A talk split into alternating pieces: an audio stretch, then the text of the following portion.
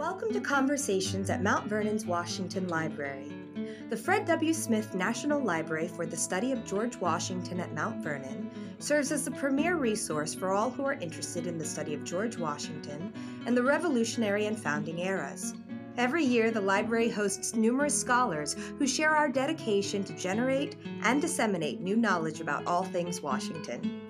The library's founding director, Dr. Douglas Bradburn, has the opportunity to sit down with these scholars to explore their research, and we are so excited to share those conversations with you. Hi, I'm Doug Bradburn, founding director of the Fred W. Smith National Library for the Study of George Washington here at lovely Mount Vernon. And I want to introduce a special conversation at the Washington Library. This week's episode isn't like normal episodes in which I question a recent author and speaker here, but it is the audio from our 2016 founding debates, which is a program we held to celebrate the third anniversary of the library's opening on September 27th, 2017 or 16, uh, and uh, the role of the library in fostering debate and discussion. Now, this debate was called Hamilton versus Jefferson on executive power. What would Washington say? It was generously funded by the Ammerman Family Foundation and featured prominent scholars including Alan Taylor of the University of Virginia. That's a two time Pulitzer Prize winner. Uh, he, of course, is the Thomas Jefferson Memorial Foundation chair at UVA, and he was representing Thomas Jefferson. On the other side was Richard Brookhiser, editor of the National Review, inventor of Hamilton, the modern uh, man. Uh, he is defending Hamilton. And Brookhiser, of course, is a National Humanities Medal winner. Uh, we had Jeffrey Rosen of the National Constitution Center moderating the debates. Uh, Jeffrey is a, a, great friend and partner. And I was on the panel as well, defending George Washington's position on the issue of executive power. I think you might be able to guess who won that debate.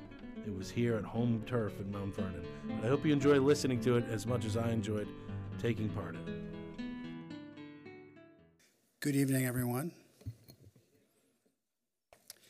This is uh, the second installment of the Founding Debates series. The first one took place uh, in um, 2014 at the one year anniversary of the Fred W. Smith National Library opening. And actually, tonight is precisely the, the third anniversary of the, uh, of the opening of the library. So we're delighted to have you all here.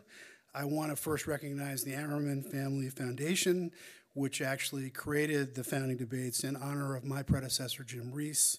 Many of you in the audience know Jim, you know what he meant to this place, and so we're really grateful for this gift and that we uh, continue to honor Jim.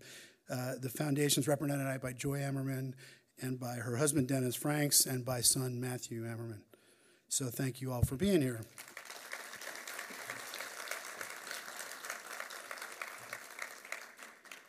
So it's. Uh, I'd also like to offer a special thank you to our partnership institution, uh, the National Constitution Center in Philadelphia, to Jeffrey Rosen. Uh, it's the first and only institution in America established by Congress to disseminate information about the Constitution on a nonpartisan basis to raise awareness and understanding of the Constitution among American people. So in that sense, we're perfect partners. So thank you for that.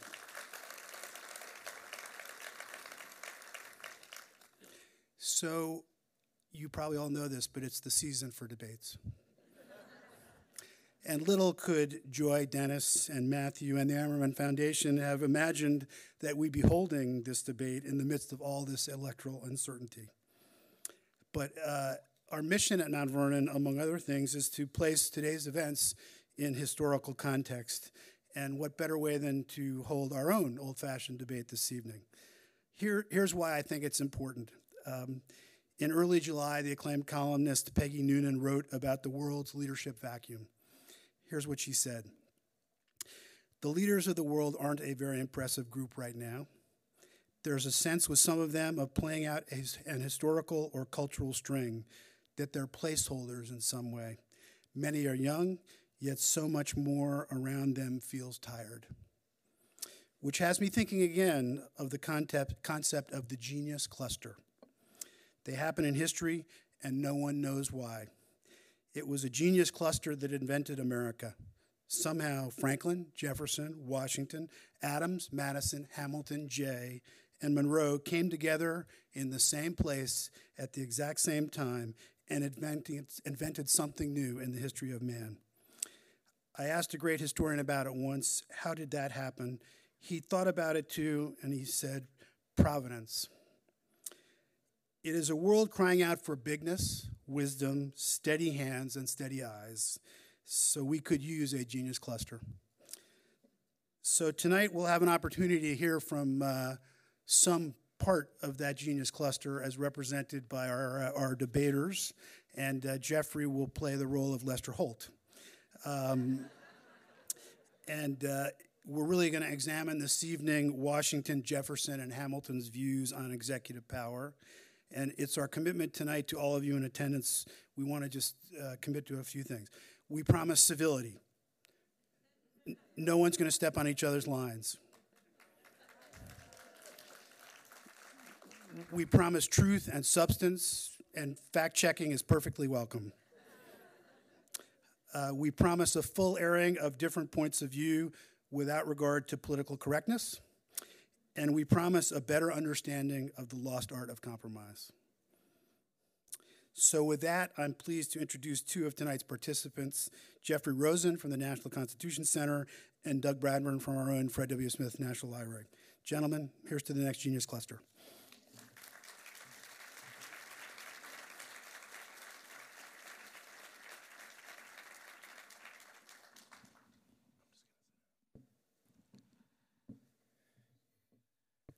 Ladies and gentlemen, welcome to Hofstra. it is an honor to play the Lester Holt role. The questions tonight are entirely my own, and hold your applause until the end. Uh, I'm Jeffrey Rosen. I'm the president of the National Constitution Center, and it is such a thrill to host the second of Mount Vernon's founding debates you heard the National Constitution Center's inspiring congressional charter to be the one institution in America that brings together citizens of all perspectives for nonpartisan constitutional education and debate.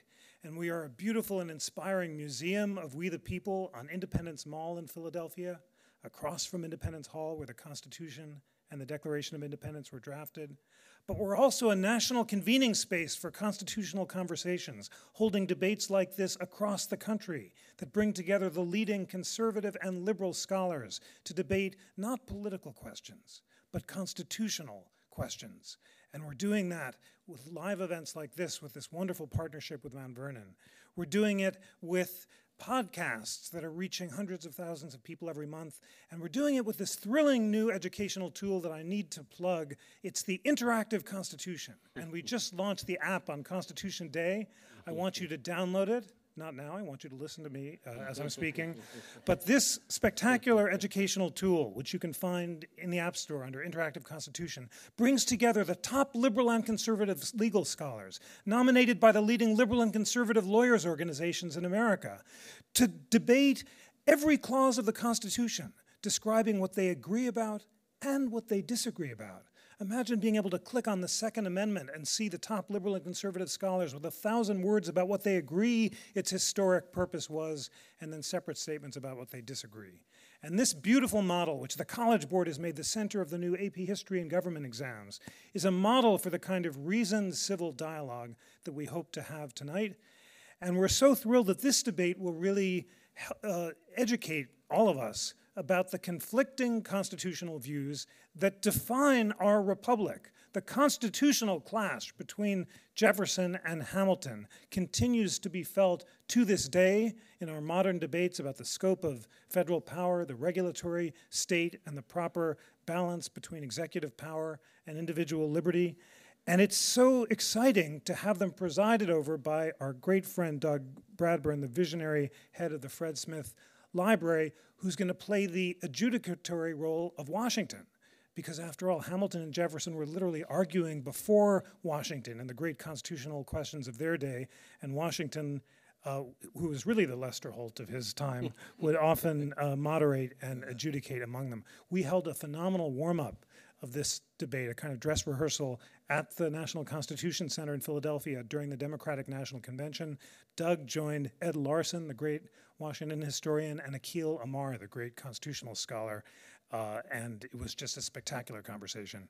And tonight, uh, this is just the dream team, uh, as, as was so aptly described. We have uh, America's leading uh, Hamiltonian and Jeffersonian scholars who have agreed to uh, debate in the names of their heroes. Uh, Richard Brookhiser is uh, one of America's great uh, uh, historians. He's written about Hamilton, Madison, Washington, Gouverneur Morris. His next book will be about John Marshall, and his latest book is Founder's Son The Life of Abraham Lincoln. Please welcome Richard Brookhiser.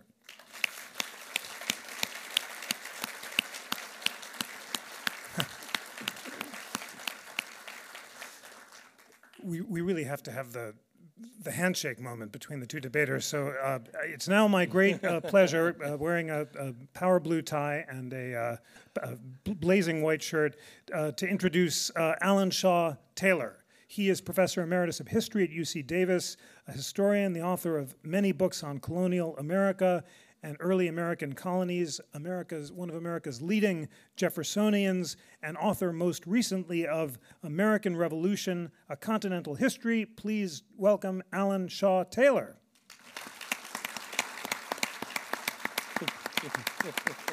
Thank you.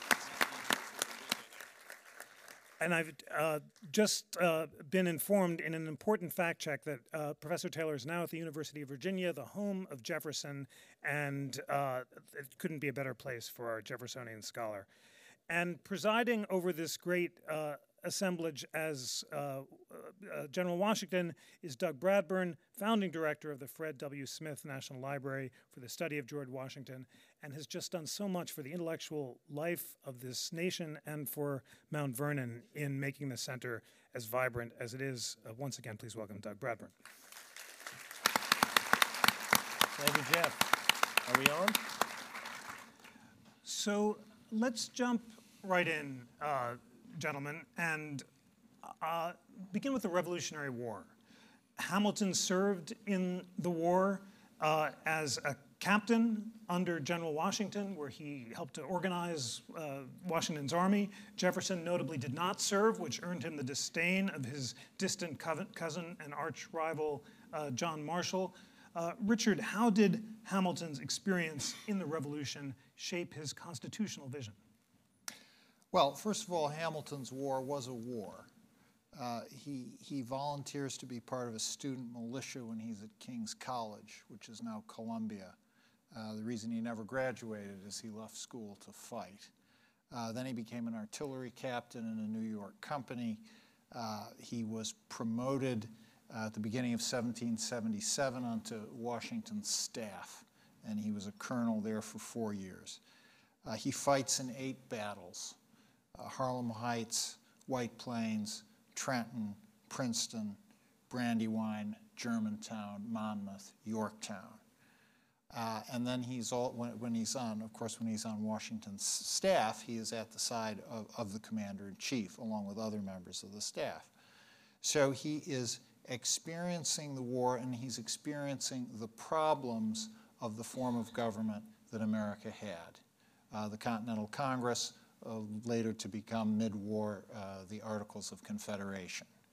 And um, from the Army's point of view, uh, what it meant was that when supplies were needed, uh, when uh, uniforms were needed, when weapons were needed, very often they were not forthcoming because there was no money to pay for them.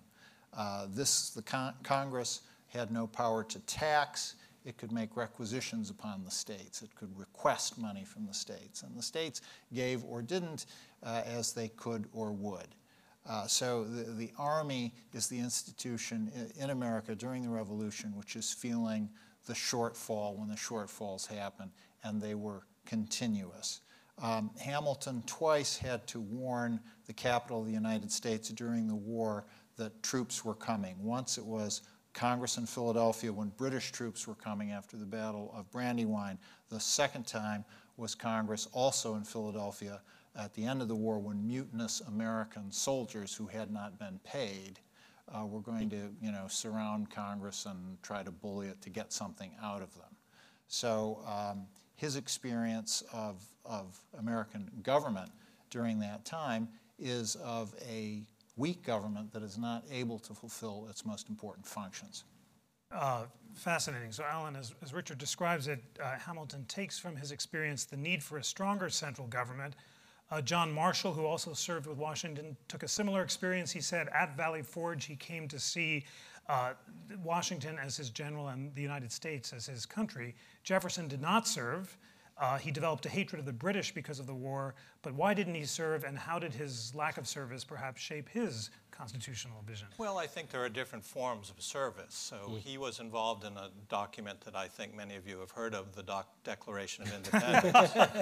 oh, that. Which, uh, is a pretty significant service to the country. Uh, and uh, Jefferson was not a military man, and his finest moment was not as a military governor of Virginia in a military crisis.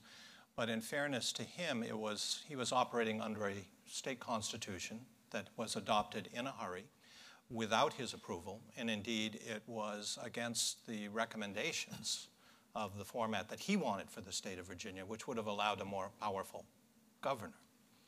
So for Jefferson, his great concern is that the revolution in his mind was fought to oppose a centralized power. It was the power grab by Parliament mm. to try to centralize and consolidate the empire, and in their view, rationalize the empire that was the cause of American resistance.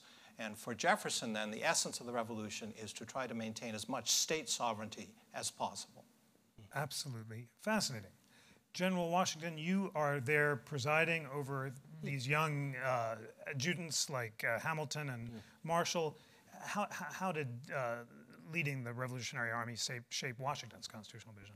Well, I think it was fundamental, uh, but I think I'll, I'll mention it in, in many ways, Washington learns from Hamilton and Jefferson uh, uh, in important ways. So, Washington, on his way uh, to the Continental Congress as a delegate, purchases a copy of, of Jefferson's summary view of the rights of British America, which lay out the argument that uh, the, uh, the colonies have no connection to Parliament at all, and this is the point of view that the, the, uh, the Continental Congress is going to take, which is really aggressive. They're basically declaring their independence from Parliament, and it'll be two years later when they declare their independence from the Crown uh, to finish the deal. Uh, and Jefferson is somebody that Washington sees as a leading thinker in, the, uh, in that milieu. He's learning from, like George Mason and others. Uh, he also sees him as really a great leader uh, in Congress. And in fact, he gets annoyed with him during the course of the war. at a certain point in the war, when things aren't going so well for the Americans, and Washington is there with his unfunded unfed troops, and the Congress that he's dealing with is no longer filled with luminaries like the Jeffersons and the early Virginians who were there, but rather the kind of B team. And Washington writes a great letter back home to the governor of Virginia in which he calls out where is Jefferson? Where is Nelson? Where is Harrison? Where are all the great Virginians in this Congress? We need their leadership because the people we've got up there now are a bunch of scrubs. Uh, that's a paraphrase.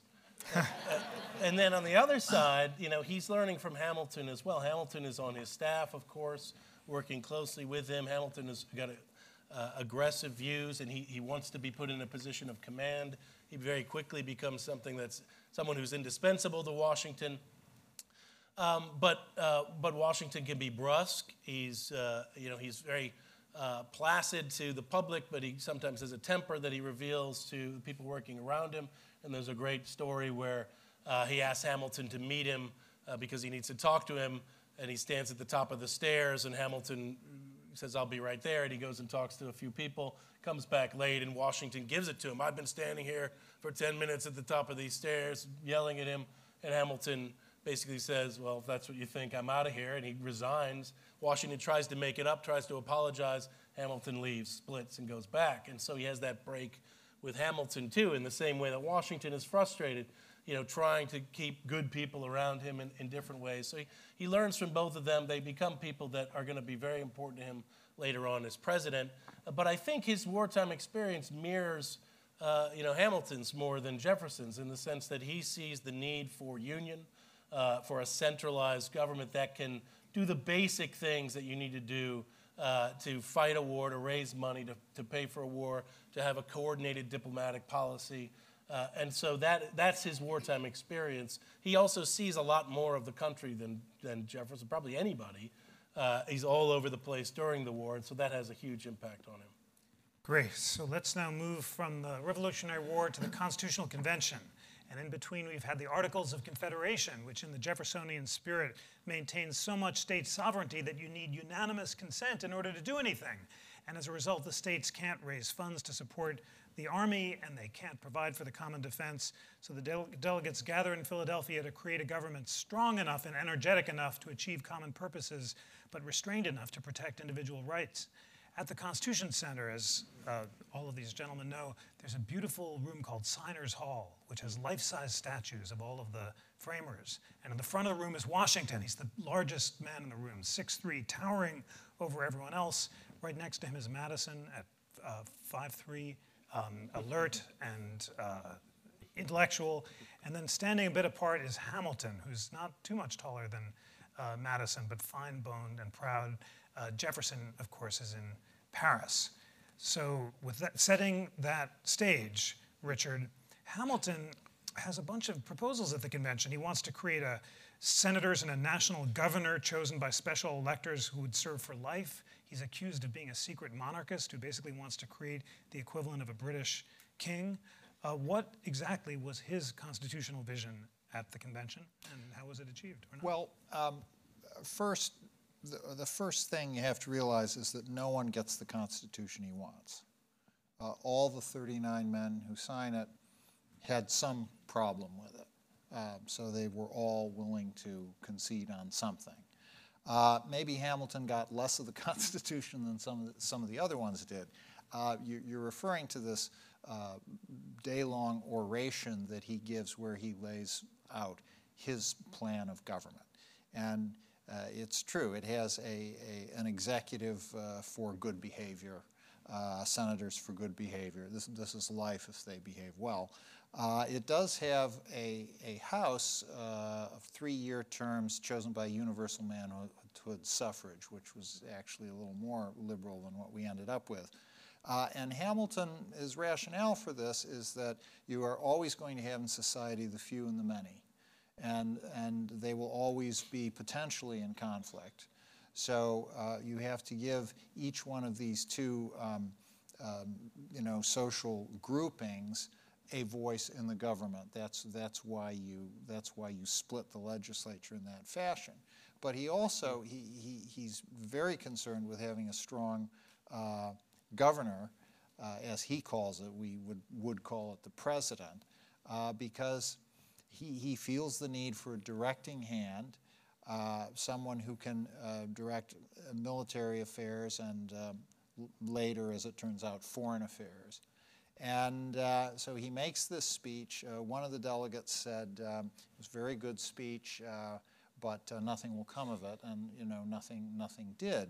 And in fact, Hamilton leaves the Constitutional Convention for about a month uh, partly because uh, his other New York delegates have, have taken off.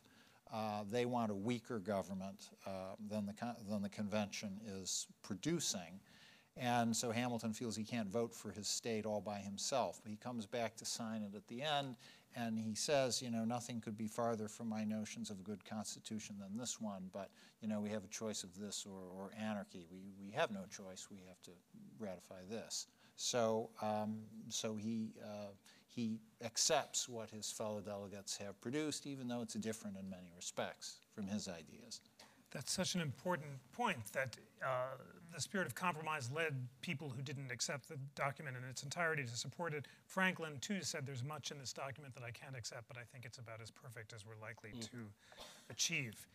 Alan Jefferson's in Paris, but he's getting frequent updates from his uh, ally, James Madison, and he's expressing some doubts about the Constitution. He wants a Bill of Rights. He, he supports an amendment that goes even beyond what Madison supports that would have restrained corporations or prevented Congress from setting up corporations with exclusive monopoly powers.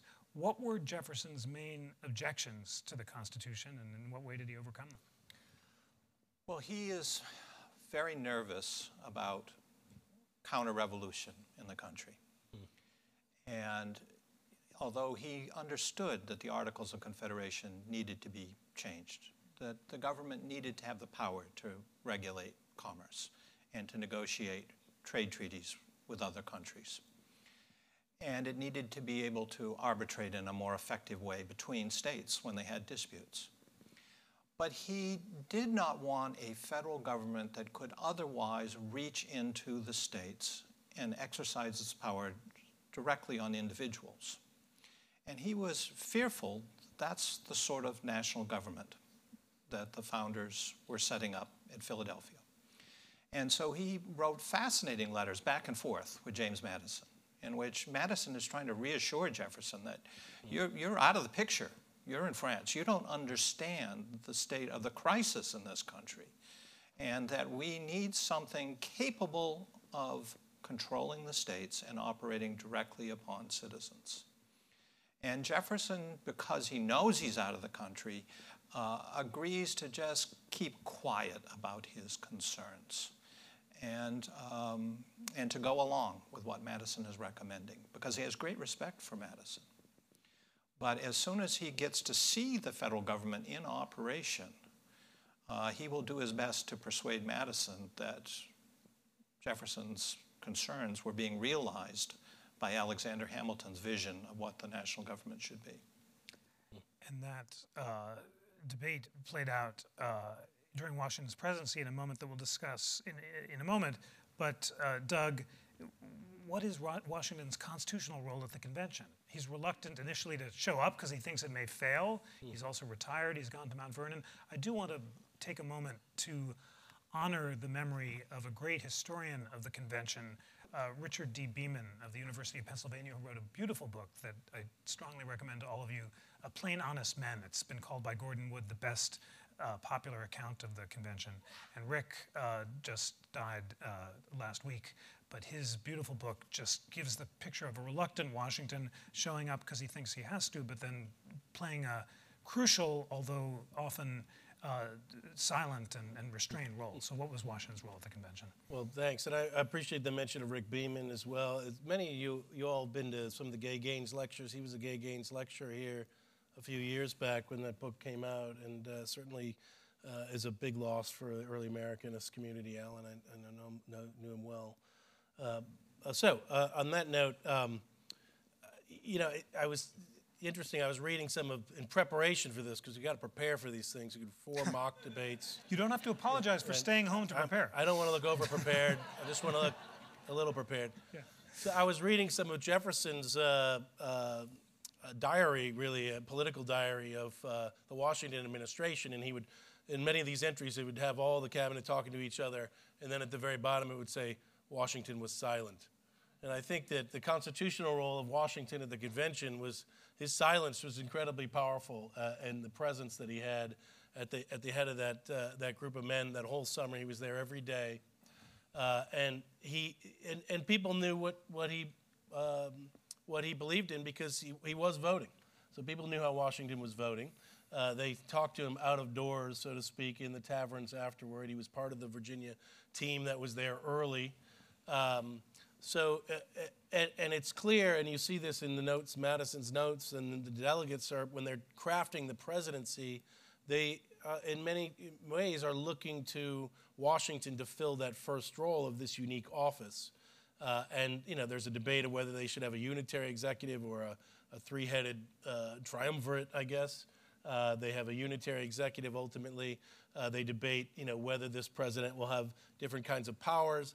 Uh, and, um, and one of the delegates, I think from South Carolina, uh, Rutledge maybe, says, you know, we were thinking of Washington when we were designing that role. So his presence alone, and, and, it's rare, I think, that we can understand what that means, but his presence alone was a powerful thing uh, at the Constitutional Convention and, um, and would play that role in his presidency as well? Well, Rick alluded to the constitutional clashes during Washington's presidency that erupted, and the greatest clash, of course, was that over the constitutionality of the Bank of the United States. Mm. Now, we all know about that controversy from the rap version in Hamilton musical, uh, and some of us who went to law school uh, know it from studying the great case McCulloch in Maryland, written by John Marshall, which upheld uh, the bank uh, favoring arguments that had persuaded uh, Washington. Uh, but Hamilton and Jefferson have very different views of the necessary and proper clause of the Constitution, Article 1, Section 8. You can learn all about the, interact- the necessary and proper clause on the riveting interactive Constitution, where you can read the best arguments about it, or I really feel like a Constitution traveling salesman here, or you can read a wonderful pocket Constitution published by the National Constitution Center. But I won't, I won't read Article 1, Section 8. But Richard, give us Hamilton's view of the necessary and proper clause and why, it, and, and, and why it was expansive enough to justify the constitutionality of the Bank of the United States. Well, before I get into the constitutionality, I, I think I want to establish why Hamilton thought it was necessary and proper, period. Mm. Uh, there had been a financial revolution at the end of the 17th century. It's Holland was the first country to experience it, England was the second. And it was a discovery of how to make debt something that was not simply a curse, but something that could be a national benefit. It was an understanding of how to do debt financing. And eh, they realized that if you make regular payments on your national debt, it is not a mere drag, it becomes credit. It can be monetized, it can circulate. And this, this, this was a discovery. Uh, France tried to get into this in the early 18th century. They got a credit bu- bubble and it blew up and they backed off. And that's why French banks to this day are rarely called Banque de whatever. It's Crédit Lyonnais, not Banque de Lyon. Mm. So uh, Hamilton, who understood this, one of the few people in America who got this, was hoping to bring the United States into this new financial world. And he thought a Bank of the United States would inject liquidity into the American economy. It would help the government manage the national debt and pay it off reasonably and regularly. So, that, so that's why he's for it in the first place. And a lot of his colleagues, great men though they all are, they're lawyers, they're farmers, uh, they, are not, they are not equipped uh, to cope with this new world. Um, Washington takes it on faith because Hamilton's been on his staff. He knows he's a smart guy. He's, he's willing to trust him. He's willing to delegate and trust him. But, uh, okay, so the question uh, Hamilton comes up with this plan, and then uh, the Secretary of State, uh, Thomas Jefferson, and his erstwhile friend James Madison uh, raise questions about its constitutionality because there's nothing in the Constitution about a bank of the United States. You know, it's just not in there. It's not a power of, uh, of Congress or, or of the government, any part of the government. Uh, so Hamilton's argument is that uh, the government is charged uh, with uh, being able to borrow on the credit of the United States. it's ch- charged with issuing money uh, and, and various functions that a bank would be useful in carrying out. So he says if the end is prescribed, the means are also prescribed, so long as they're not specifically forbidden. I mean, obviously, if the Constitution had said the, the U.S. government will, will charter no banks, that would be the end of the discussion. But it doesn't. Uh, it, it gives certain ends. Hamilton is arguing a bank will facilitate those ends and it is not forbidden, therefore it is constitutional. And that is the argument he makes to President Washington um, in, in contradiction of the arguments Washington is getting uh, from my colleague to my left and from James Madison. Great. Well, uh, uh, Alan, give us a, more of a sense of Jefferson's arguments. Unlike Hamilton, he believes that uh, the necessary and proper clause doesn't authorize anything but only uh, things that are actually uh, necessary and not convenient to carry out the enumerated powers. Tell us more about that and why he thinks the bank is unconstitutional. Well, well, just as uh, Rick advanced, the, there are two levels of the answer. The first is uh, Jefferson has a deep distrust of a national bank, uh, that it will be an opportunity for financial tricksters to manipulate the economy and to accumulate wealth and to suck it out of the pockets of the great majority of Americans who are common farmers, who know what real property is it's real estate. Uh, so Jefferson is not um, is no friend of distant finance, and he worries that it's going to lead to a greater concentration of wealth and power in the country to the detriment of common Americans. And Jefferson is no fan of any British institution. And the Bank of the United States is clearly modeled on the Bank of England. And just as Hamilton admired the Bank of England as um, something that enabled Great Britain to project great power in the world, the capacity of Britain to maintain fleets throughout the world's oceans, very dependent upon its ability to borrow money. And the Bank of England was that instrument. Well, Jefferson did not want the United States to be an empire. Didn't, he didn't want it to have the means to project power around the globe. And he very much then wanted to prevent uh, the adoption of any kind of British institution because if you adopt one, then you're going to adopt the others. And the ultimate other institution is the monarchy. So for Jefferson, this, this is the sort of institution he doesn't want to have. And then the second level of the argument is where is it in the Constitution? And it's a nice thing to say that you have a necessary and proper clause, but then there are all sorts of things that this is a, a loophole you can drive a, a massive warship through if uh, you can do anything that seems necessary and proper to achieve any of the specified enumerated powers granted to Congress and the federal government.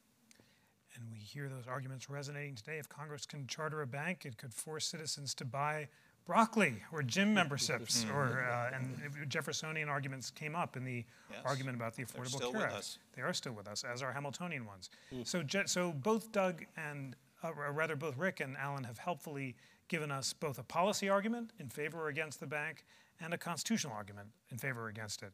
Doug, do the same for Washington? Why did he favor it on policy grounds, and why did he ultimately decide that it comported with the Constitution? Well, that's a great question, and uh, Washington is a results oriented guy. Uh, we're talking about February of 1791. The bank bill has passed the House against these arguments that have been articulated, and Washington has to decide whether to veto the bill. James Madison is still working closely with Washington at this point. They haven't had the big break that they're going to have. Madison had helped Washington set up the presidency. Uh, Jefferson had been Secretary of State for only a year at this time, uh, and they're in New York still. Um, and uh, is that right? Are they still in New York? Uh, at any rate, they, I think they're still in New York. Yeah, they're still in New York.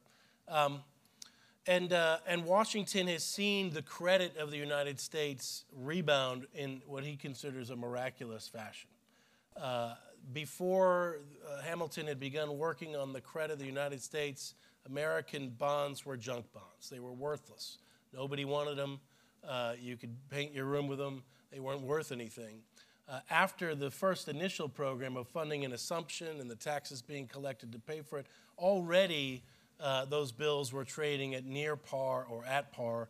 Washington considered this to be, uh, you know, just miraculous. So in that sense, he, he, he knows the credit has to be restored. He's shocked that it's turned around so quickly, and he, and he thinks that Hamilton, who's led the, these plans, you know, should be trusted in that sense that he's, you know, this bank is a continuation of those plans to continue uh, credit. And, and so Washington is, like I said, impressed by results. He's worried about the constitutionality question, however, because Jefferson, his Attorney General Edmund Randolph, his old friend James Madison, the father of the Constitution, they're all saying it's unconstitutional. Um, he ultimately uh, kind of he's leaning in the direction of supporting the bank, and in fact, I think he kind of uh, he, he, sets him up a little bit because he gets the arguments of uh, Edmund Randolph and Jefferson, and he lets Hamilton see these in his response argument. To, so tell you know, so I've gotten these opinions about the unconstitutionality of the bank. Everything that's been said, it's nowhere in the Constitution. If you can imply a power, then you can do anything. Uh, and, and so uh, Hamilton gets to basically draft his response working off of uh, those arguments. And he gets it, Washington has 10 days to, whether, to decide whether to veto the bill or not. Hamilton gets him his report on the day before the last day. and Washington agrees with Hamilton that if you have uh, you have a power that the Constitution gives to do something related to the general welfare. If it's necessary and proper, then you can then you can do it in the bank. He goes on to make the argument it's necessary and proper for all the reasons he lays out, reasons that Washington very much agrees with in his gut. Uh, you know uh, that this is something that that should happen. You know Jefferson would go on and continue to argue with Washington that the bank really creates a permanent engine for corruption. It's one thing to temporarily allow all these rich guys to get rich with the way you funded and did that. They will eventually disappear.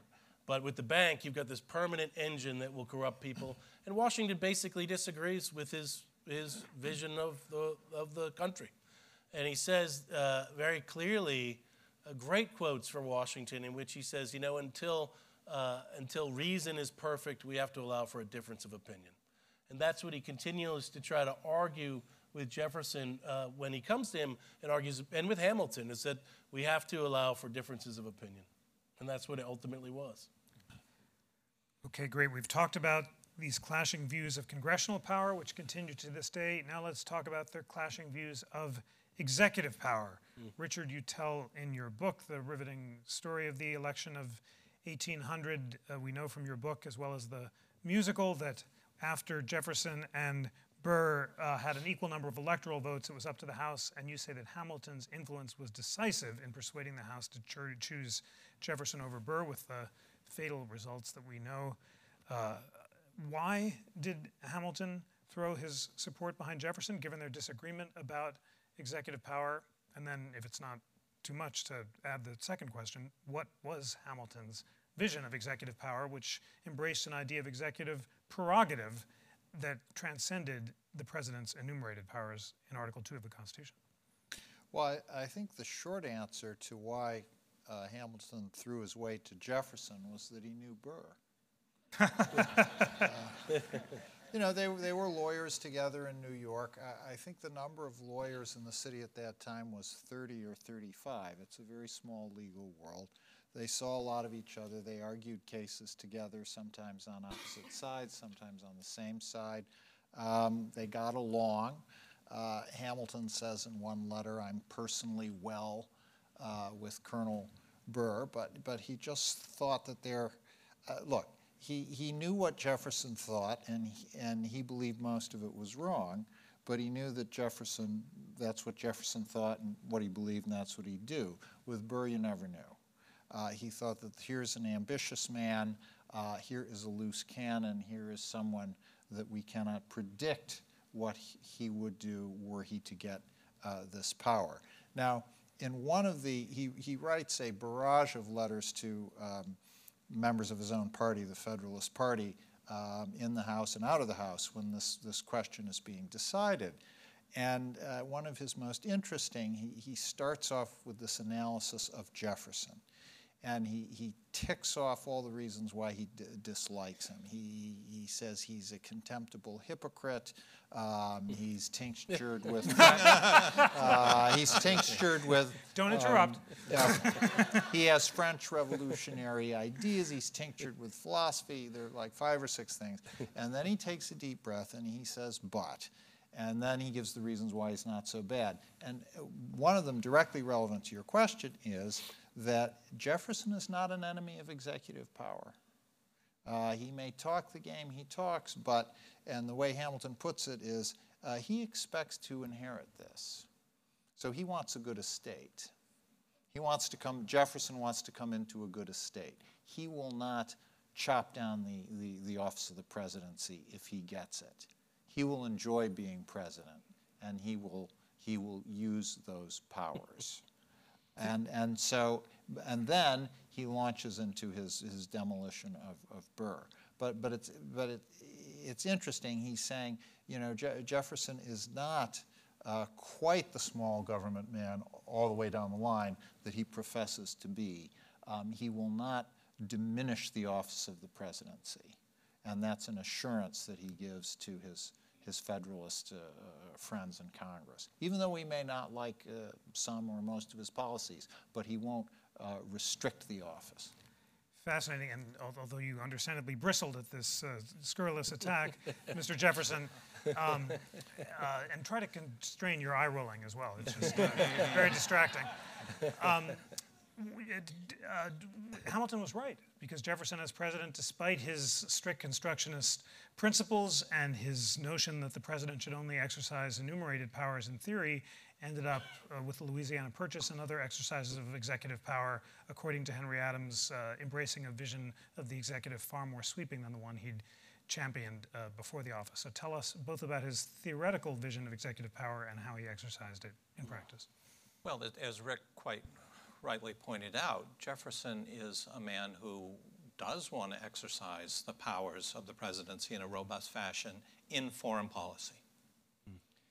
He made a very strong distinction between um, the powers of the federal government in foreign policy, and within that foreign policy, he emphasized the role of the president. And he did not want Congress to limit the powers of the executive in foreign policy.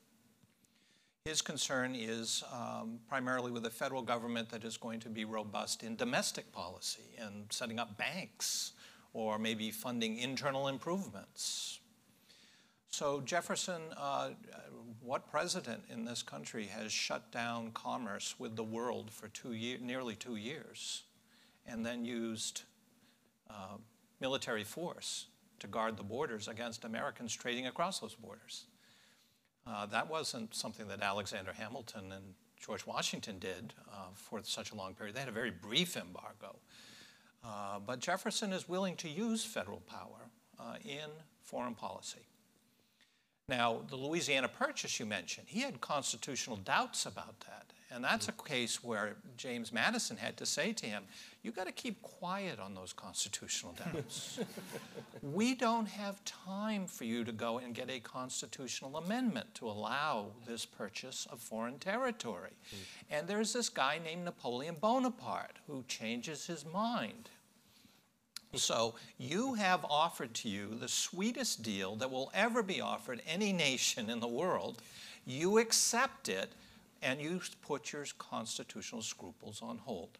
So Jefferson sent it forward to Congress, did not comment on the constitutionality of it, and then kept quiet and let Congress do the smart thing, which was to, ex- uh, excuse me, the Senate to do the smart thing and to accept that treaty of purchase. Uh, I, I, need a quick uh, follow-up, just you know, in the interest of uh, fact-checking here. Uh, Adams was a Hamilton a partisan of his his, his uh, great uh, grandfather and, and of Hamilton and of strong federal power. He said Jefferson was a constitutional hypocrite as a result. Was he? You can't believe everything Henry Adams writes. You can't believe everything an Adams writes. Uh, Henry Adams was a bit of a bitter man because of his grandfather's unfortunate political experiences. Mm. So uh, you can say he was a hypocrite, but how many of us in this room would say he did the wrong thing in accepting the Louisiana Purchase? When you're President of the United States, you have to make some very difficult calls. I should also say that Hamilton uh, supported the Louisiana Purchase. He was one of the few Federalists to do that, and his only problem with it is he thought we should have just taken it. uh, Cheaper. Gen- General Washington, uh, you also had uh, important decisions about executive power, um, and some criticized you. I don't know why I'm anthropomorphizing you at this moment, Doug, but I'll, I'll keep this I one going. I can't be Washington exactly. Martin, that's for uh, sure. Washington was uh, criticized for expanding the president's enumerated powers under Article 2, especially in uh, declaring wars without congressional approval. What hmm. was Washington's vision of executive power? How robust was it, and did he stretch the boundaries of the Constitution? Well, I think he defined the office of the presidency fundamentally uh, by asserting uh, power. Uh, a couple obvious cases that come to mind that Jefferson's going to learn from or, and, and actually be a part of trying to figure out is the, uh, the power to declare what treaties are operative and what countries can be recognized. And, you're going to see Jimmy Carter do that when he recognizes revolutionary Iran. Uh, and, and, there's many, many other examples. But Washington uh, basically abrogates the treaty from 1778 without congressional uh, approval. This is a treaty with France. The French Revolution has turned into a war uh, a world war. Well, it will be a world war, but a war against Britain. A lot of Americans believe that uh, they should fight on the side of the French. The cause of liberty is the cause of Americans. Uh, we should honor our treaty of 1778 with our great French allies, which a treaty which would have allowed the French to use American ports, basically to arm their vessels. And uh, by abrogating that treaty in the executive by proclamation, Washington is asserting the authority of the executive uh, over uh, these kinds of decisions. Uh, and it's a crucial one because it basically says we're going to have a strict neutrality between Britain and France. Neither of them will be allowed to arm vessels here. Uh, and, uh, and he also, in the course of the politics of that moment, really establishes and asserts the authority of the executive branch over foreign policy, uh, something that, as we see with Jefferson, is very important to his point of view. Hamilton was uh, uh, an ally in Washington's as they're arguing all this out in 1792, 93. And, um, and it's a crucial moment in the, in the definition of the executive branch of government because the Constitution says that Congress has the power to declare war, but who has the power to declare peace? And Washington is essentially declaring a policy of neutrality, uh, which, uh, which needed to be established because Americans were going off and, and basically fighting the British on their own. And so it's a big question in a Republican government. Uh, if a citizen decides they want to do something, do they have the right to just do it? How do you make sure that the nation uh, has a policy that will restrain them that can be enforced by the power of law, and that's what Washington's trying to establish. Wonderful. Uh, we're going to turn to your questions in a moment. Thank you for writing them down. But I want to ask you've heard, ladies and gentlemen, the competing and clashing constitutional visions of Alexander Hamilton and Thomas Jefferson. You've seen the Hamiltonian vision, which favors a strong centralized government and favors the interests of the financial classes and capitalists and, according to his critics, monopolists and financiers. And you've seen the Jeffersonian vision, which prefers constrained, small scale state governments, farmers, and agricultural interests, and denounces Hamilton as an economic royalist. Uh, this strain runs throughout American history. On the Jeffersonian side, we have Andrew Jackson and Louis Brandeis and Woodrow Wilson and uh, Franklin Roosevelt, all favoring uh, the small man over the power of what Brandeis unforgettably called our financial oligarchy. And we have the Hamiltonians uh, represented uh, by uh, the, the, Federalists under um, Washington and Adams and Lincoln and uh, Marshall and uh, the post New Deal state representing strong central government. So, uh, uh Richard, uh, do we live in a Hamiltonian or uh, Jefferson Jeffersonian world, and which world should we live in? we live in a Jeffersonian one. Hmm. Yeah, interesting. I wrote, you know, I wrote a book about Hamilton. I did a documentary on him for PBS. I also just love the story of the guy's life. And, and certainly you can look around America and, and see his fingerprints everywhere. But dreams are also important. And Jefferson is the most eloquent, well, with Lincoln, the most eloquent exponent of our aspirations and our dreams and our ideals. And, you know, the, the founders were, were good writers, uh, many of them. But uh, Jefferson was a great writer. You know, Mark, Mark, it's like Mark Twain's difference between the right word and the almost right word. He said it's the difference between lightning and lightning bug. Well, they're the good writers, and then they're the great writers. And the, the great writers are also great, partly because they have great thoughts.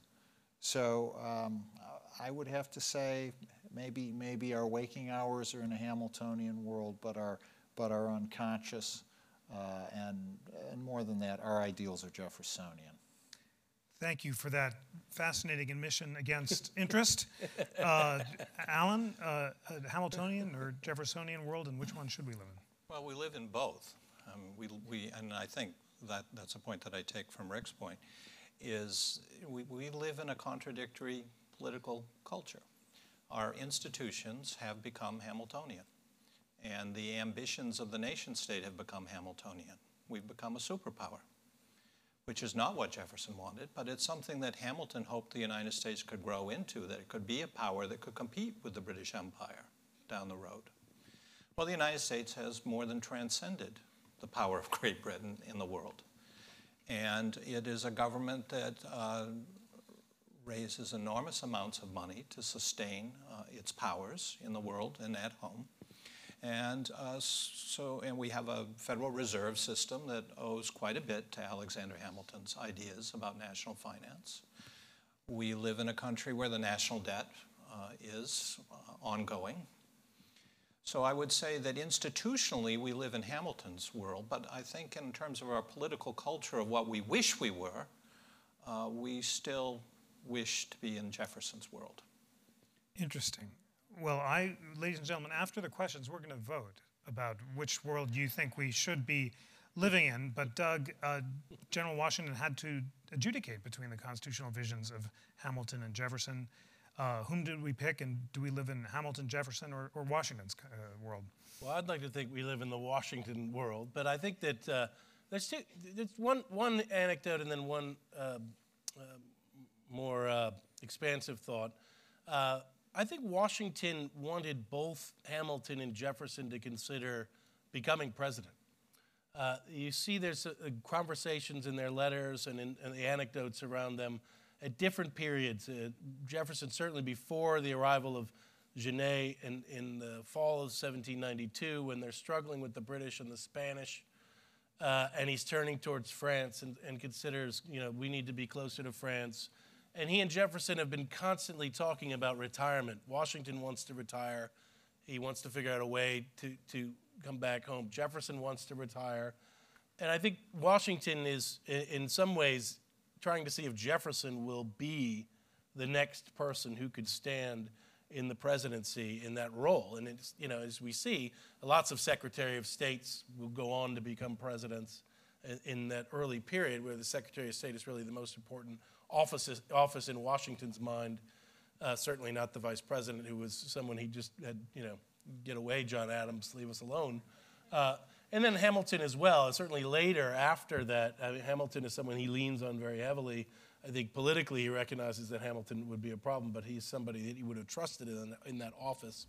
And Washington, I think, creates for us the legacy of Washington in this question as it's framed is that he is the father of the country.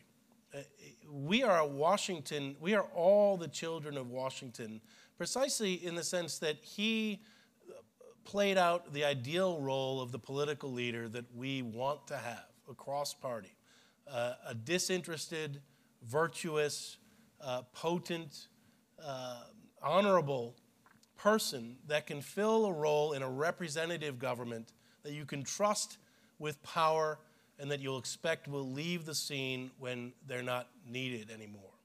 And I think that's the, the aspiration of Americans when we think about in our mind's eye what is a political leader we want to have. It's the virtues that Washington uh, played out in that role that we still look to and still desire our politicians to live up to. Now, in our more rational moments, we say maybe that's not possible. But I do think there's that underlying frustration amongst Americans precisely because this, there's this uh, ideal of a Washington out there that we all look to as, as, our, as our perfect leader. Uh, beautifully said. All right, I think it's time for your questions, and I'll ask for them now. I should note that these have not been vetted by the Commission on Presidential Debates. And, oh my, this is great. In order to read them, I'll have to take out my constitutional reading glasses. There are more questions here. There was a wonderful anecdote, of course, in Rick Beeman's book about how Washington is facing the possibility of troops who are going to rebel because they're not being paid. And he doesn't know uh, what to do, and he takes out his reading glasses so he can read the speech that he's composed. And he says, You'll forgive me, gentlemen, but my eyes have grown weary in the service of my country. And these uh, soldiers weep. They've never seen Washington with his glasses before. So if you weep at this incredibly moving sight, then I'll, I'll, forgive you. I know it's it's difficult, but I've really you know served this debate and, and, and devoted my my life to it. I, I should say, and uh, it's now time to read your questions. Okay. Uh, thoughts on executive power versus the legislative branch? Were Hamilton and Jefferson closer together on this issue, or is Jefferson a bigger fan of a stronger legislature? Excellent question. Rick. Um, Jefferson I think, worked through Congress with a hidden hand. He, he professed to defer to Congress, but he kept them on a tight rein. He had, he had majorities in both houses throughout his administration. Uh, it, it blew up at the very end with his embargo policy, which turned out to be um, hugely unpopular, and, and his own majorities in Congress ended it at the tail end of his presidency. So that was certainly a black eye. But, but until then, um, Thomas Jefferson uh, really runs Congress, and, uh, and he does it behind the scenes. I mean, he, he professes not to be doing this. He professes to defer, but, but he knows what it is he's deferring to because he's told them ahead of time what they should be doing. Interesting. So, Alan, he's running Congress, but is he once again, as president, betraying the constitutional scruples that led him to argue in theory for constitutionally constrained congressional power? No, I don't think he is, because um, ultimately he is going to execute the laws passed by Congress. Now, he is a very smart manager of the legislative process, but it's, he knows he can't send orders down to Congress. What he can do is he can work with those members of Congress who uh, are willing to work with him to make clear to them what he thinks would be the best form that legislation could take. And he was remarkably effective at holding together his party, which was a party of many different factions and many different ambitions. And this is a challenge that every president faces. And if we look at the presidents that we've known in our own time, how they have struggled with Congress, uh, it's, it's almost magical, the power that Jefferson had, which is not a power he, he, of, um, of dictation at all, but it's a power of he knew how to talk to people in small groups. And he would convene members of Congress at the White House for dinners, and often he would not talk directly about politics, but he's building trust with groups of men who can then go and sometimes set aside their own preferences to make the sort of compromises that Jefferson is looking for in legislation.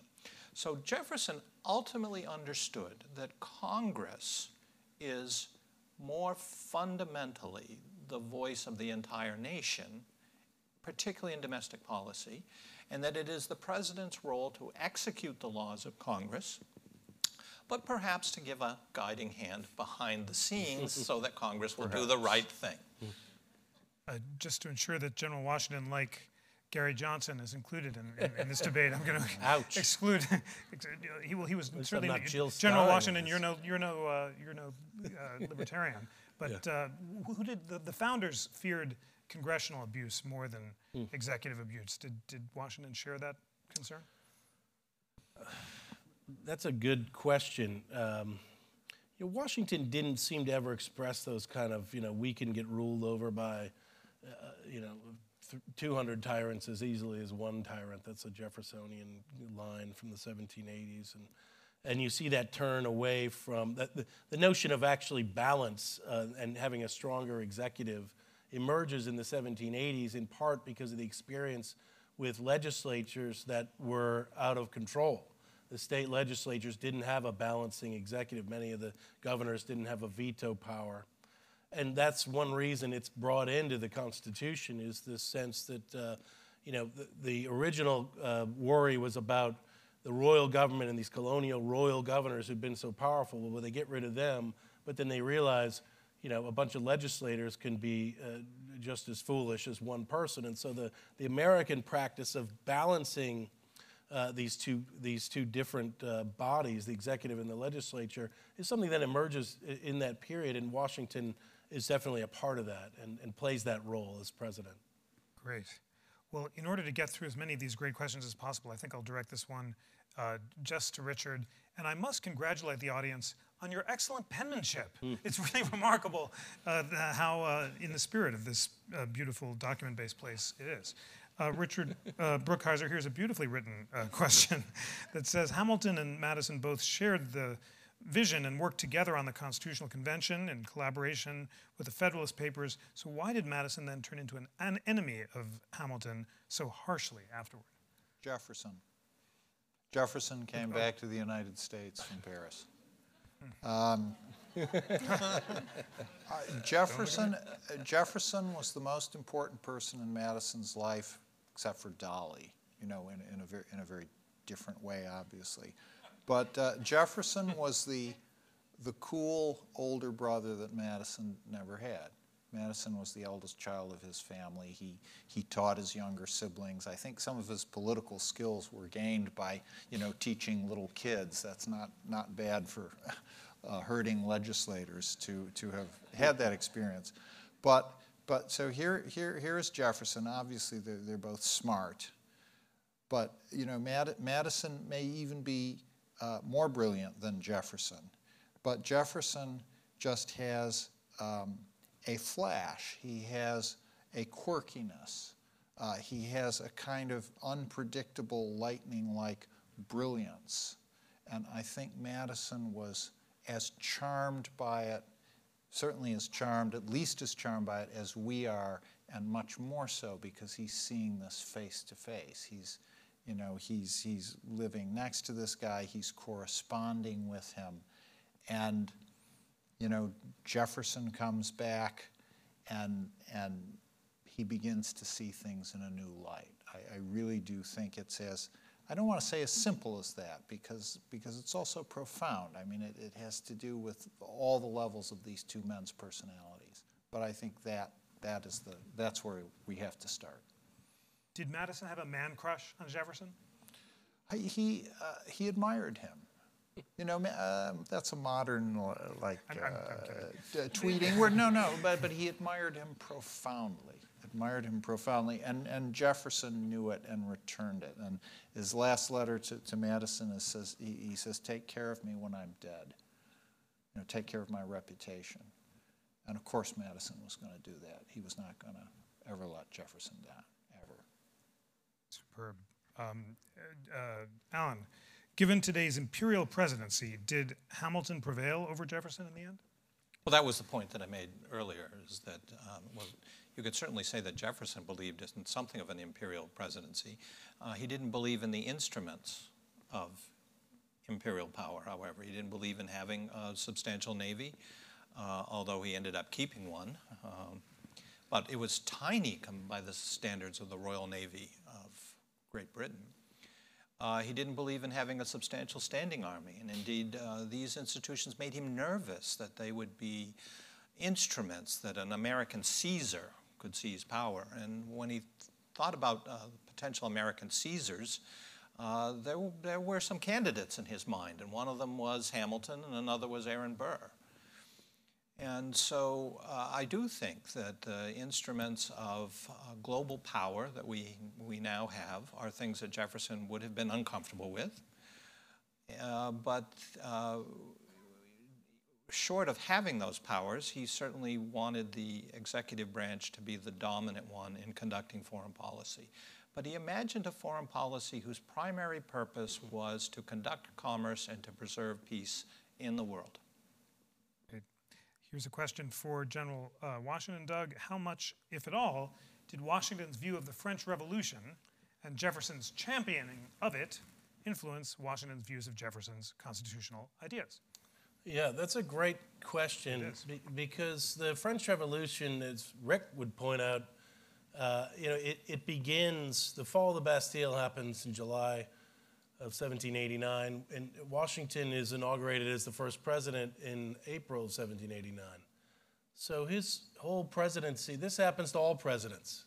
No matter who we end up electing, they, they have their debates and they argue about what they're going to do and what they're going to do, and then stuff happens. Uh, and uh, in this case, you know, the French Revolution is imagine the most important country in the, the Eurocentric world, the center of culture and life, 20 million people imploding.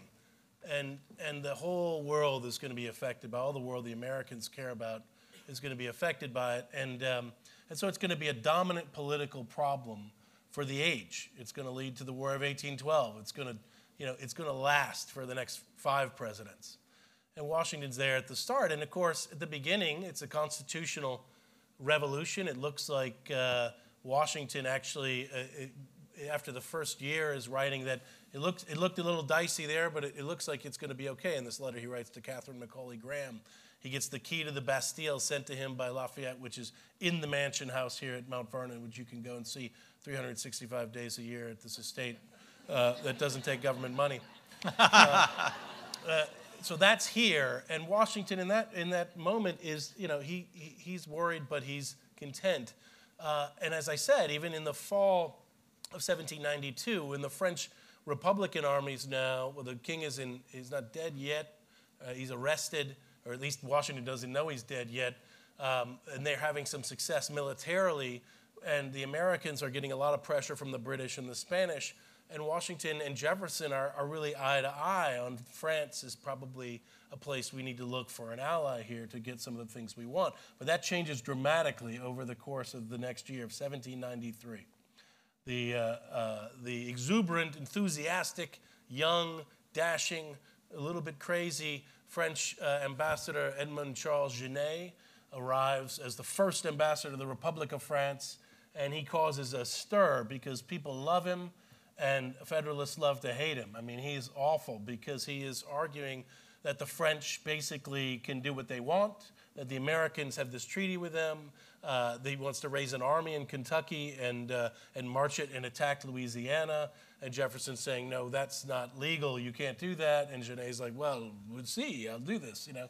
That's my French. uh, Excellent. And, you need and, to work on yeah, that. I mean, and so wa- Washington in that year really develops a distrust of, of, of Jefferson. Because Jefferson, although he's saying all the right things, Jefferson is really uh, seen as a partisan for Genet and supportive of Genet uh, to Washington. I mean, he expresses this to him in the sense that he, he's, not, he's afraid that Jefferson is not thinking of the interest of the nation first. And so it's that's really the beginning of the end of their relationship. As I said, I think even before that, Washington could have imagined Jefferson replacing him. But after that, uh, he allows Jefferson to retire.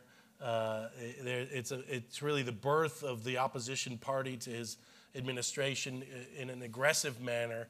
Um, John Adams writes a letter to Jefferson, uh, a great letter uh, in you know 1812 or 13 or whenever, and he's saying, "You don't remember the terrorism of that summer of 1793 when 10,000 people in Philadelphia were singing La Marseillaise and promising to drag Washington out of his house and execute him at the guillotine, you know, because you were a part of it." And uh, uh, and that, that was the spirit of that summer of 93. It was a very dangerous time from Washington's point of view, for the country's uh, point of view, for its future.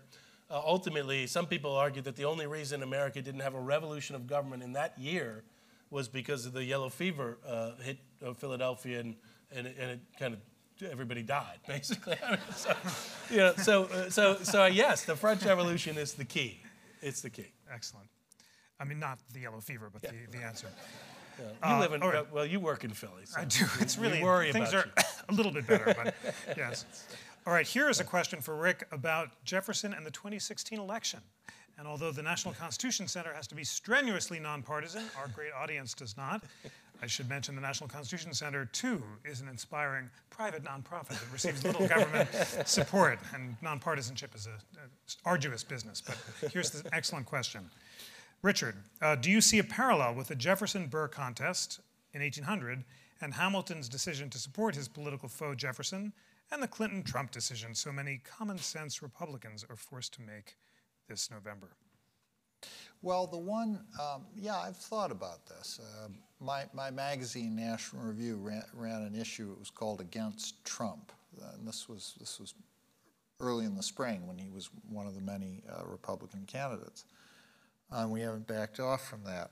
Uh, I think the big difference uh, in the parallel would be that in this, this letter that I mentioned, where, where Hamilton is writing to a Federalist in Congress, mm-hmm. and you know he goes through all the reasons he dislikes Jefferson, but then he then he starts pulling it all back and saying, but you know he's this and he's that, uh, and, and, his last pro-Jefferson reason is um, there's no possibility of him being corrupted. So, so that would uh, sort of break your implicit parallel. A question for Alan. In other words, I, I don't think there's any easy way out. Thank you for sharing. Isn't Thomas Jefferson, with his extravagant spending leading to a debt riddled estate, the last person one would ask about economic policies? Well, uh, Jefferson's financial problems come after he, his presidency. And he uh, is in part victim of his poor judgments, uh, particularly in his friends. uh, in that he co signed notes uh, for people who were uh, greater spendthrifts than he was. And then when they died bankrupt, he became responsible for their debts as well as his own at a time when there was an economic uh, depression afflicting agriculture, and Virginia was the hardest hit state.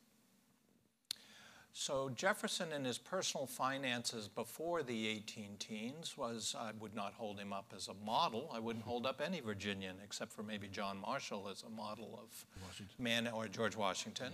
I'm sorry. For sorry. example. I, I, I, forgot where I was. well rebuked. Uh, but um, you know, he, he wasn't uh, you know he wasn't the worst of the Virginians by any means. That's a great campaign slogan. Yes. Not the worst of the Well, it, it, would work in today's there politics. yeah, there are worse candidates. Yeah. Not so bad as Thomas Paine. Okay. Um, uh, Doug, if Jefferson's view of strict construction was accepted by George Washington, could the U.S. Constitution continue into the modern era? Well, that's a difficult question. I mean, the modern era is very far, obviously. I, I mean, historians argue that Washington's uh, going with, uh, with Hamilton's uh, construction um, uh, was crucial in, in maintaining the Constitution. I mean, Jefferson would have strenuously argued that that's wrong.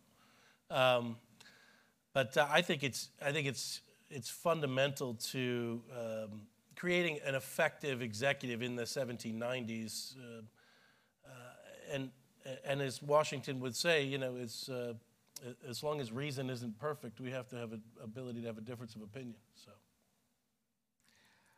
Um, we're going to have closing arguments in a moment. I should warn you, since I didn't warn you about this before, the last minute homework assignment, just so you can think about it, uh, candidates, is a brief uh, statement to the audience about why Hamilton and Jefferson's vision of uh, congressional power over the Constitution is the correct one and should be accepted. Uh, but while you're thinking about that, we'll have just one or two, and then you're going to vote uh, in this important constitutional election of 2016. Um, but I'm going to ask this final question, I think, which uh, says because so many of the writers of the Constitution had doubts about the document, did many uh, reflect years later on how hard it was and whether it went in the right direction? Uh, uh, Alan, why don't you do that since Jefferson's doubts were more acute than Hamilton at the time? Um, well, I think if, if we look at the founders that, who are still alive by the 1820s and early 1830s, there aren't many that are left alive by the early 1830s. Uh, they, I think many of them, and we think about John Adams and, and Jefferson in particular, uh, were very discouraged.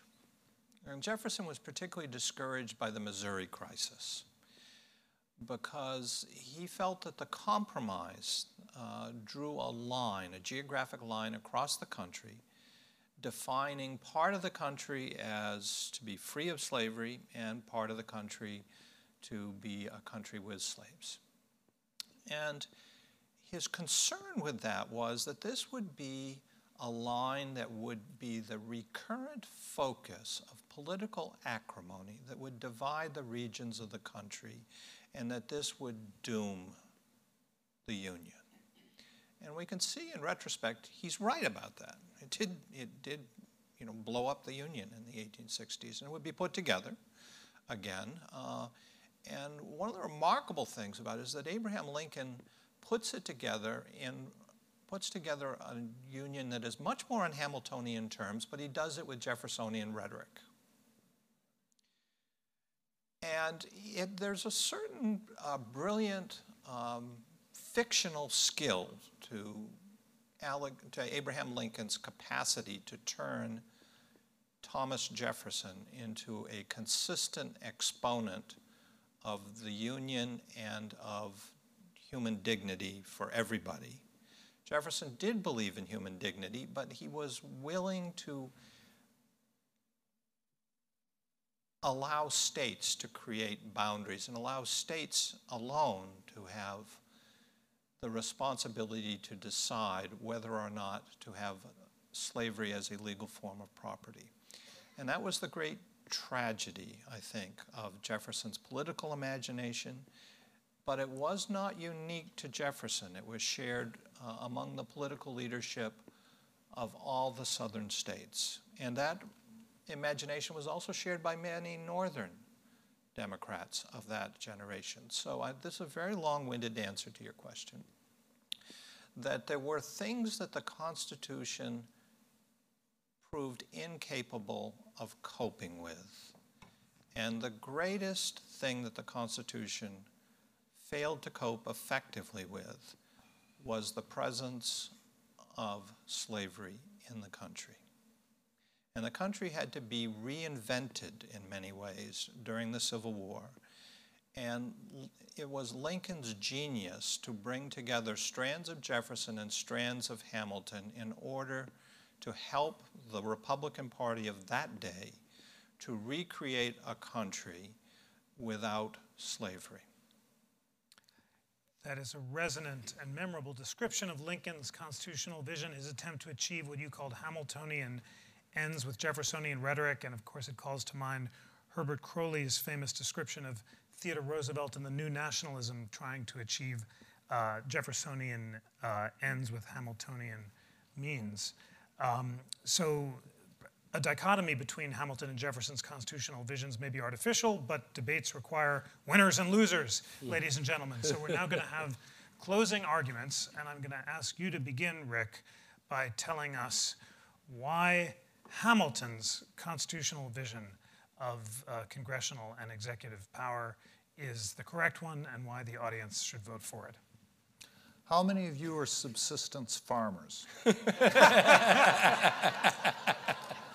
show, show of hands. I rest my case.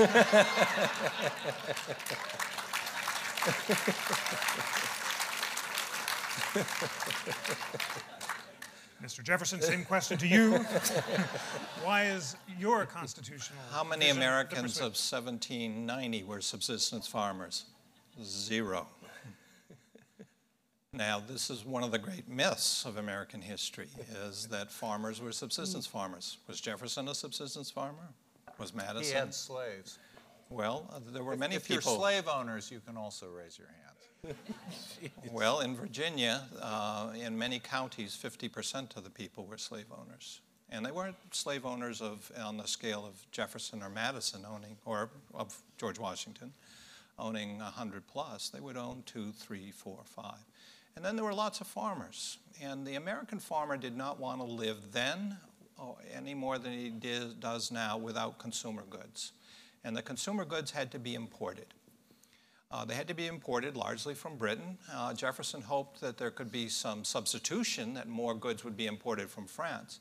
But it is a myth to say that Jefferson wanted the country not to engage in foreign commerce.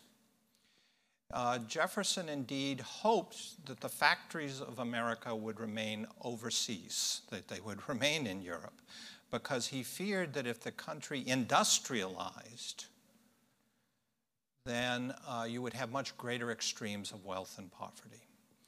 Uh, but Rick's point is, in fact, uh, uh, if we take away the word subsistence and recognize that American farmers have always produced in part for the global market, and the United States' uh, exports were booming under the Washington administration, and the chief thing that is booming is the export of wheat. So it is a glorious time to be an American small farmer because you're not just growing crops for your own family, you're also growing crops that you can sell overseas so you can have nicer things in your parlor like a mirror and nicer plates. So the, uh, the uh, living standard of Americans, of common American farmers, improves dramatically during Washington's administration and would continue to uh, uh improve under the Jefferson administration because of global trade. But we do live in a world which has been industrialized, and we do live in a, in a world in which the United States has global power. Uh, and uh, I'm not sure that we can turn our way against that. So I'm ending up arguing really in favor of, of Rick's fundamental proposition that we live in a Hamiltonian world, uh, that we uh, ought to recognize that fact and uh, not, um, not pretend that we don't. Well, in that case, let me refine uh, the question, which, I, which was a good description of the world we live in. But I asked, uh, I, want, I, want, the audience to vote on uh, which, what, what world should we live in? Which constitutional vision do you find more appealing? So, Rick, last chance to describe why you think that Hamilton's vision of an uh, expansive uh, Congress uh, empowered to pass any laws that were necessary and appropriate to achieve uh, enumerated ends, even if the powers weren't explicitly enumerated, uh, is uh, appropriate and uh, why the audience should vote for it.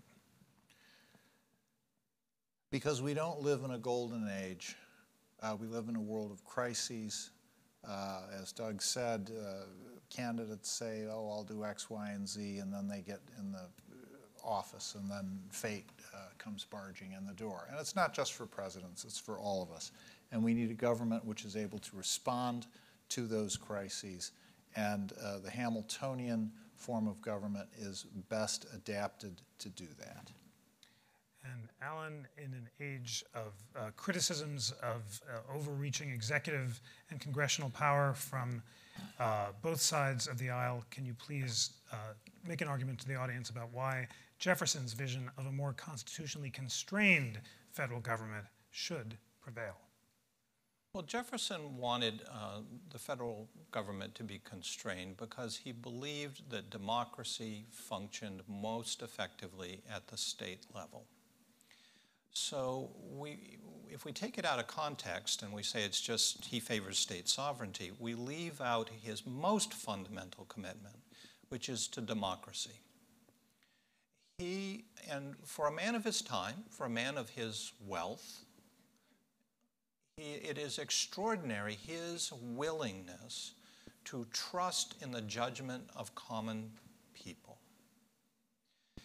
And there were many of his peers in this great generation of political leadership, uh, including most of the members of the Constitutional Convention, who had greater doubts about um, the political wisdom of common men, and we're trying to design institutions that could somehow set boundaries on the power of democracy.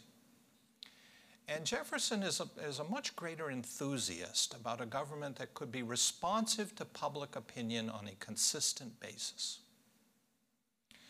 And so I think that um, the, the thing from Jefferson that we can most cherish in our own time is the hope that a government founded upon the will of the majority offers the greatest security for the liberties and opportunities of everybody of any form of government on earth. Thank you very much uh, for those eloquent closing statements. Ladies and gentlemen, it's time for our constitutional votes. Uh, please raise your hand if you believe, uh, if you are more persuaded by the Hamiltonian vision and believe that we should live in a world where the President and Congress have broad uh, constitutional authority to meet exigencies as they see them. And who prefers the Jeffersonian view that a more constrained Congress and President are appropriate? Ladies and gentlemen, it's not quite split, but it's a close vote. Uh, I think it's going to the Electoral College, and this has been an absolutely superb discussion. A combination. Oh, uh, who prefers? Uh, well, well, you can. You, okay. Uh, Go ahead. Yeah. Do you want? You want? Uh, Washington gets the Washington last word. Last uh, word. let, okay, absolutely. Good. We- Let's we let get Doug take it away. Doug, make an argument for how Washington combined both visions and why everyone should vote for you. Well, look, uh, I just remember Washington becoming president, writing about the experience. He, he says, the American Constitution is the last great experiment in human happiness under civil society. It was to be a government of laws as well as a government of accommodation. I think those are the things that we need to remember. We're, it's an experiment, it's an ongoing challenge to try to realize human happiness through laws and accommodation. And that's the great challenge that we have going forward. Well, that's an easy question to pose for a vote. If General Washington were on the ballot today, who would vote for him? Absolutely. Ladies and uh, please join me in thanking our wonderful debaters. Well done, gentlemen. Good. We hope you enjoyed this week's discussion. The Washington Library looks forward to continuing these conversations about our early American history please visit mountvernon.org forward slash library to learn more about the library's resources and programs. And remember, Mount Vernon is open 365 days a year and looks forward to welcoming you. Thank you, and we'll see you next week.